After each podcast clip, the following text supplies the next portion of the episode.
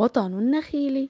عبر فلاح الجسر العالي فوق دجلة ورأى النهر حزينا. أنعم بعينيه في اتجاه الماء الساري في قلب النهر. لمح شيئا بعيدا يلمع ويرفرف. دقق النظر أكثر كان شراعا أبيض يعكس أشعة الشمس القاسية. وكان الشراع في قلب القارب مكسور بجوار الشاطئ. انتقلت عيناه إلى الشاطئ فلمح سيقان النخل على الأرض.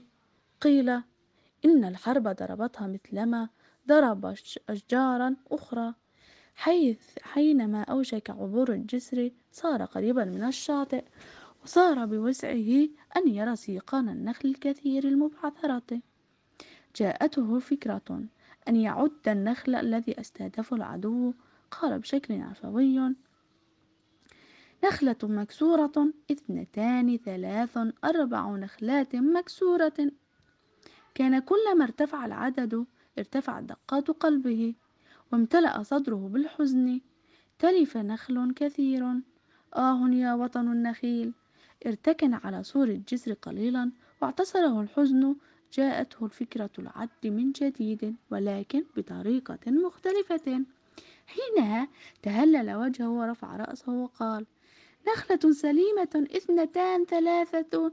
نخلات سليمات أربع خمس نخلات. واكتسى وجهه بنضارة الخضرة وارتفع رأسه بشموخ النخل وواصل. واحدة وتسعون اثنتان وتسعون ثلاث وتسعون. وتقافز عاليا فوق الجسر يردد. نخل كثير لم ينتهي النخل بعد. لدينا الكثير والكثير.